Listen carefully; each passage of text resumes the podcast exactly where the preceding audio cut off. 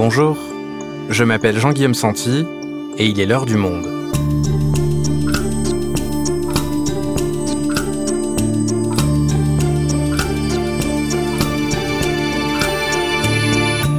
Aujourd'hui, comment se prépare le procès historique des attentats du 13 novembre 2015 ce mercredi 8 septembre, le palais de justice de Paris pourra accueillir pendant neuf mois les centaines de parties civiles, avocats, journalistes pour le procès des 20 hommes impliqués dans le plus grave attentat terroriste sur le sol français.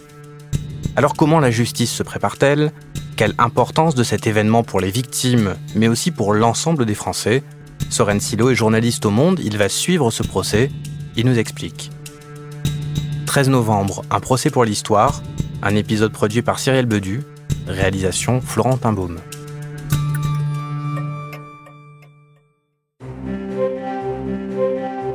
Nous sommes au Palais de justice de Paris, sur l'île de la Cité, en plein cœur de la capitale.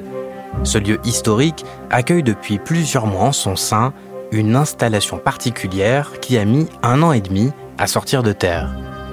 Au milieu du palais, dans l'ancienne salle des pas perdus, une énorme structure en bois s'élève, une salle d'audience flambant neuve qui a spécialement été construite pour accueillir ce procès hors norme.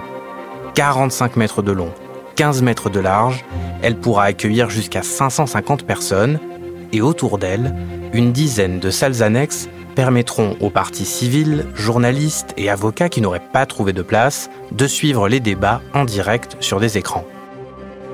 Julien Quéré est conseiller à la Cour d'appel de Paris. Il a participé à l'organisation. Il explique comment la nouvelle salle d'audience a été pensée dans un lieu aussi symbolique que le palais de justice de Paris. Il a rapidement été décidé qu'il était indispensable de tenir ce procès dans un lieu historique, qui est le palais Cité. Et à partir de là, à partir du moment où le choix a été fait, il a été décidé donc de construire cette salle. C'était un vrai défi architectural dans la mesure où cette salle est particulièrement lourde et on ne pouvait pas la faire tenir sur le plancher de la salle des pas perdus, sinon on pense que le plancher se serait effondré. Et donc tout le défi architectural c'est de faire peser tout le poids de cette structure sur les piliers historiques de la salle des pas perdus avec ce que vous voyez, les poutrelles métalliques qui prennent en fait euh, appui et fondement sur, euh, sur la base de ces piliers.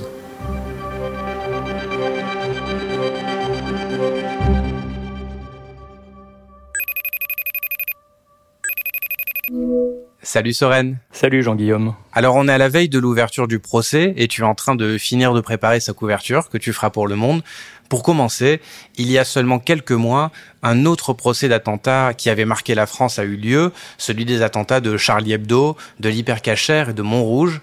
Quelle différence fondamentale est-ce que tu vois entre ce procès et celui qui va s'ouvrir pour le 13 novembre? Alors l'une des, des, principales différences, c'est évidemment le, le, nombre de victimes. Euh, les procès de Charlie Hebdo et de l'hypercacher euh, avaient en effet traumatisé la France, mais euh, le nombre de victimes euh, se tournait autour d'une quinzaine. Les attentats du 13 novembre, c'est 130 morts et plus de 350 blessés. Donc en termes de partie civile, c'est-à-dire de victimes, de blessés, de proches de disparus qui se sont constitués partie civile au procès, euh, le nombre est, est, nettement plus élevé. Donc là, à l'heure où nous parlons, il y a à peu près 1800 parties civiles, mais ce chiffre peut encore évoluer au cours du procès. Donc 1800 parties civiles, c'est absolument titanesque, et donc ça a posé inévitablement euh, des questions logistiques. C'est où tenir ce procès pour pouvoir accueillir autant de monde. Et donc c'est pour cette raison qu'une salle, une nouvelle salle d'audience a été spécialement fabriquée euh, dans l'ancien palais de justice. C'est une salle d'une grande capacité qui permettra à un maximum de parties civiles, de journalistes, de suivre le procès. Alors toi, tu l'as vu, cette salle, euh, à quoi elle ressemble? Quelle impression est-ce qu'elle t'a fait dans cette euh, salle des pas perdus? Bah, cette salle est flambant neuve, donc elle détonne un peu déjà par son style. Elle est en bois clair, elle est plutôt réussie sur le plan esthétique et en effet, elle dégage une impression de sérénité, de lumière, euh, quelque chose d'assez apaisant qui sera très important parce que ce procès va durer neuf mois, donc ça va être extrêmement éprouvant, extrêmement pénible, euh, très émouvant. Il y aura des moments très durs et donc c'est vrai que ce cadre euh, est plutôt réussi, en tout cas sur le plan esthétique. On verra à l'usage si sur le plan pratique elle est aussi aussi efficace. Donc en fait, ça ressemble à un grand caisson, un grand rectangle qui a été construit, monté dans dans l'immense salle des pas perdus de l'ancien palais de justice, qui est une immense salle très haute sous plafond avec des voûtes, des piliers, des statues. Et donc euh, l'intelligence des architectes a été de jouer, de tourner autour euh, de ces références de l'ancien palais de justice. Donc on voit encore les anciennes statues apparaître dans la nouvelle salle, et la salle tourne autour des piliers historiques. Et il y a quelque chose d'assez incongru, c'est qu'un de ces piliers traverse le box des accusés, qui sont donc séparés par un énorme pilier de l'ancien palais de justice. Donc c'est une salle comme ça très impressionnante, très élégante d'une certaine façon, euh, tout en longueur, qui a été faite pour accueillir un maximum de personnes, même si évidemment avec ses 500 places, elle ne permettra même pas aux 1800 parties civiles euh, d'assister physiquement au procès, en tout cas dans cette salle. Par ailleurs, une régie a été construite en surplomb de la salle et cette régie permettra justement à la fois l'enregistrement de ce procès pour les archives historiques, sa diffusion en direct dans les autres salles annexes euh, qui ont été euh, prévues dans le palais de justice, et ainsi que la web radio qui permettra aux parties civiles qui ne peuvent pas se rendre physiquement à Paris pour suivre le procès pendant neuf mois, cette web radio leur permettra d'écouter le procès depuis chez elles en léger différé d'une demi-heure. Alors tu nous parlais du nombre euh, titanesque de parties civiles. Euh, le dossier d'instruction également, euh, il est tout aussi titanesque. Tu as travaillé avant ce, procès sur ce dossier d'instruction. Est-ce que tu peux nous dire ce que ça représente en fait, le procès du 13 novembre? Oui, bah le, dossier d'instruction du 13 novembre, c'est une enquête gigantesque, euh, remarquable aussi. C'est une enquête assez extraordinaire qui a permis d'identifier probablement toutes les complicités euh, de cet attentat, y compris ses commanditaires en Syrie, ce qui n'est pas toujours le cas dans les procès terroristes.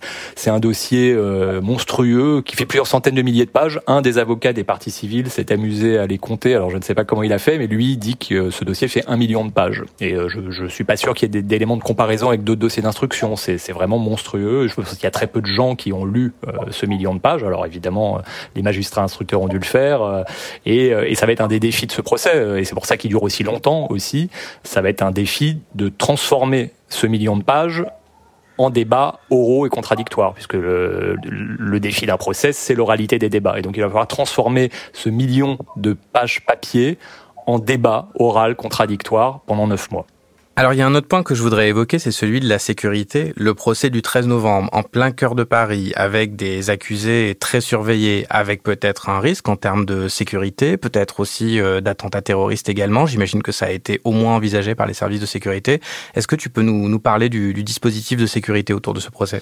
Alors évidemment, ce, ce, procès terroriste va focaliser l'attention, euh, pas seulement en France, mais dans le monde. Hein. Il faut savoir qu'il y a 141 médias qui ont été accrédités, euh, dont une cinquantaine de médias étrangers. Donc c'est énorme, ça va être très suivi. Donc ça va faire parler dans le monde. Évidemment, ça va focaliser l'attention de sympathisants djihadistes, etc., qui pourraient profiter de l'occasion pour un passage à l'acte. On se souvient qu'au moment de, du procès de Charlie Hebdo et de la republication à cette occasion euh, de caricature, un attentat avait eu lieu devant les anciens sièges de Charlie Hebdo. Donc évidemment, c'est un risque qui est pris extrêmement au sérieux par les services de renseignement, par la DGSI, qui est responsable de la sécurité intérieure par les organisateurs du procès aussi. Euh, dans cette salle, il a fallu penser des coursives euh, pour euh, l'acheminement euh, des détenus qui sont extrêmement surveillés et pour leurs escortes policières qui vont être très nombreuses. Donc il y a des chambres, des couloirs qui ont été spécialement construits pour permettre cette circulation euh, extrêmement sensible sur le plan sécuritaire. Autour du palais de justice qui est sur euh, sur l'île de la Cité, deux quais, le quai des Orfèvres et le quai de l'Horloge, seront fermés à la circulation pendant les neuf mois que dureront le procès. Donc l'accès même à, à la salle d'audience a, a été modifié, notamment pour les journalistes et les parties civiles. Et à l'intérieur, évidemment, il y aura une batterie de contrôle, de détecteurs de métaux. Donc euh, la sécurité va être assez lourde pour ne prendre évidemment aucun risque qu'une attaque vienne perturber euh, la tenue de ce procès. Et une autre question sécuritaire, évidemment, qui, se, qui va se poser, c'est l'extraction quotidienne pendant neuf mois euh, des onze accusés qui comparaissent détenus, donc qui sont aujourd'hui en prison euh, à Fresnes, à Fleury-Mérogis, à Bois d'Arcy, et qui chaque jour devront être extraits de leurs cellules, amenés jusqu'au palais de justice pour pouvoir comparaître physiquement à leur procès. Et donc, évidemment, tout ça se fera sous haute garde et sous haute sécurité. Soren, ce procès, il a également été pensé pour les victimes des attentats du 13 novembre qui en ont besoin. Alors tu as parlé à plusieurs d'entre elles, qu'est-ce qu'elles attendent de ce procès aujourd'hui? Bah alors évidemment, les attentes varient énormément euh, d'une personne à l'autre. Euh, toute partie civile à ce procès n'a pas les mêmes attentes. Euh, déjà qu'une personne soit un survivant des tueries, qu'une personne ait été blessée physiquement, qu'une personne ait été traumatisée psychologiquement ou il s'agisse d'un proche d'une personne disparue, les attentes sont pas tout à fait les mêmes. Et évidemment, chacun s'est reconstruit ou a tenté de le faire à sa façon. Donc les attentes sont assez variées. Moi, ce que ce que j'entends, euh, c'est que pour beaucoup de parties civiles et de victimes, ce procès c'est surtout l'occasion de tourner une page et de passer à autre chose, au reste de leur vie.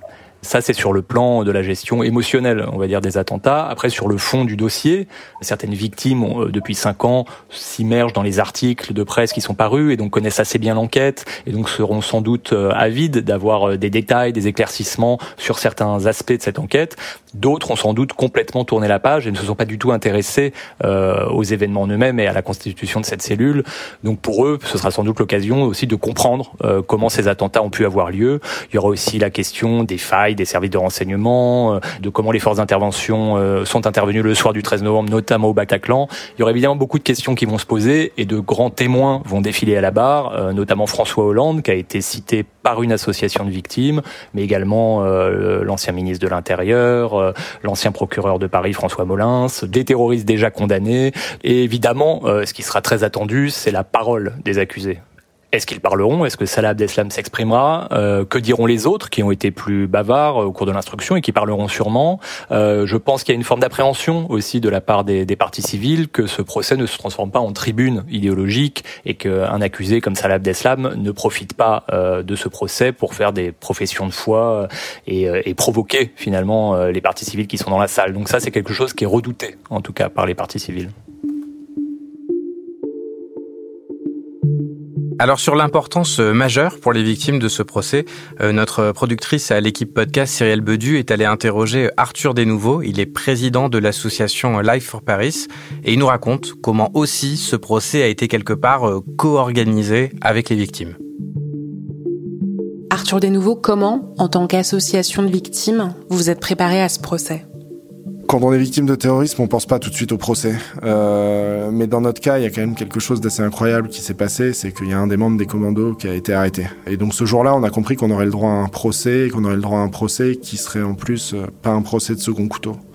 Euh, et donc à partir de ce jour-là, on a commencé à se dire comment est-ce que nous, en tant qu'association, en tant que communauté de victimes, on se prépare à ça.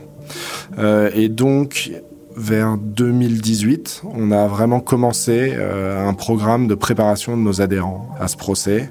Donc on a vraiment commencé par les basiques, à savoir euh, euh, qu'est-ce que c'est qu'un procureur général, qu'est-ce que c'est qu'un avocat général, quel est le rôle d'un président, qu'est-ce que c'est qu'une partie civile, qui peut être appelé à témoigner, quelles sont les peines encourues dans les cas d'actes de terrorisme.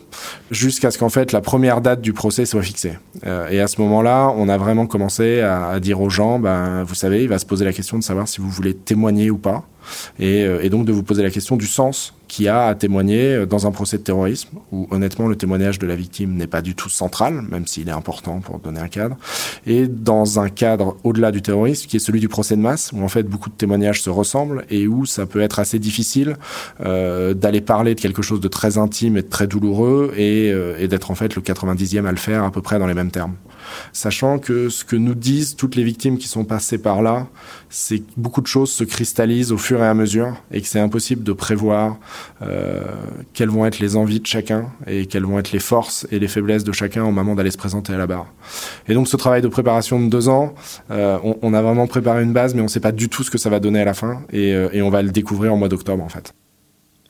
Et quand on est victime, comment est-ce que se fait ce choix de vouloir témoigner ou non? Comment est-ce qu'on prend cette décision? Le témoignage, c'est vraiment quelque chose d'intime. Je, dirais déjà, euh, évidemment, toutes les situations sont différentes. J'ai l'impression que si vous avez perdu un proche, il y a, quelque chose d'un peu euh, inévitable dans le témoignage, dans une manière d'aller faire revivre le décédé euh, à la barre. Pour les, victimes psychologiques, euh, la question est un peu plus diverse. Il y a des gens qui trouvent une motivation particulière, je sais pas, celle d'aller quelque part, regarder les terroristes dans les yeux et leur montrer qu'ils sont toujours debout. Mais pour la grande majorité des gens, c'est plutôt d'aller euh, raconter une histoire. Parce qu'en fait, ce qu'il y a dans cette notion de témoignage, euh, il y a un autre terme en justice qui pour moi est très bien choisi, celui de déposition. On va déposer notre histoire quelque part, à ce moment-là, elle nous appartient plus et elle va être euh, mise sur la balance pour être pesée avec le reste. Et ça, c'est important pour les gens. Et tout le monde se rend compte qu'en allant déposer son histoire, dans le cadre de la justice, sans éditorialisation journalistique et ainsi de suite, c'est le moment du vrai récit de ce qui nous est arrivé. Et donc ça, on comprend bien le côté symbolique de la chose. Et comment est-ce que la justice vous a accompagné ou vous a sollicité pour faire en sorte que ce procès soit à la hauteur des attentes des victimes? En fait, ce qui s'est passé, c'est que la justice au global, et, donc la Cour d'appel, mais aussi euh, les cabinets ministériels, le cabinet du Premier ministre et, à l'Élysée, euh, se sont posé les questions de comment est-ce qu'on organise un, procès comme ça. Ensuite, dans la salle euh, elle-même, on, est allé la visiter plusieurs fois pendant sa construction. Ils nous ont demandé si on pensait que ça convenait, si on pensait qu'il y avait assez de place, si on voyait des choses à redire. voilà. Et, au fur et à mesure des discussions, on, on a surtout, je pense, on les a plutôt rassurés qu'autre chose, plutôt qu'apporter vraiment des des éléments très nouveaux. Euh, mais par exemple, euh, les parties civiles au procès ont donc un badge euh, qui leur permet de notifier leur présence. Et, en fait, ce badge vient avec deux cordons, un vert, un rouge. Et celui que vous portez signifie aux journalistes présents, s'il est vert, qui peuvent vous aborder, s'il est rouge, que vous ne souhaitez pas être abordé. Voilà, ces choses-là, c'est venu dans la discussion. C'est pas eux qui nous l'ont proposé, c'est euh, au fur et à mesure, on s'est rendu compte qu'il y avait un enjeu autour des relations avec les médias, on s'est demandé comment les simplifier, on a abouti à cette idée-là, qui est en fait une reprise d'ailleurs d'une idée qui avait été utilisée en Norvège au procès de l'attentat du Toya. Mais donc, il y a eu une sorte de co-construction euh, avec évidemment la justice qui a fait 95% du travail et, et, nous juste les 5% de euh, bah oui sur ce point-là on a un avis, non là-dessus faites attention euh, et voilà. Et ça c'est je dirais, déroulé le, du mieux possible. Euh, on est content de la salle, euh, les visites ont été une réussite, la pédagogie faite autour du procès par la justice a bien fonctionné. Et donc c'est là que ça vaut le coup d'avoir des associations qui sont capables de porter une parole globale euh, face à des entités publiques qui sinon sont un peu désemparées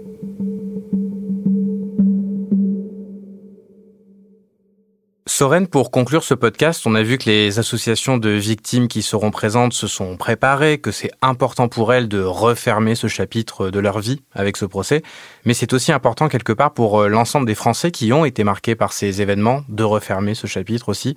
Alors comment est-ce que la justice a tenu compte de ça? C'est un procès historique et qui du coup sera filmé pour les archives judiciaires. Euh, donc euh, une régie a été installée dans la salle principale euh, qui s'occupera de capter une captation à la fois en direct des débats qui sera rediffusée dans les salles d'audience annexes en direct, mais surtout de conserver l'enregistrement intégral de ce procès pour l'avenir, pour les chercheurs, pour les historiens, voire pour les documentaristes, euh, et qui pourra produire dans quelques années euh, des produits euh, de, de, recherche journalistique s'appuyant sur ce procès. Cette possibilité est rendue possible depuis une loi qui date des années 80, mais a été très peu exploitée. Jusqu'ici, seuls 12 procès ont été filmés, donc le procès du 13 novembre sera le 13e. donc il y a eu des procès de Klaus Barbie, de Maurice Papon, certains procès du génocide Rwanda, le procès AZF aussi avait été filmé, ainsi que le procès de, des attentats de Charlie Hebdo et de l'hypercachère. Donc euh, le procès du 13 novembre sera le 13e procès filmé pour l'histoire. Merci Soren. Merci à vous.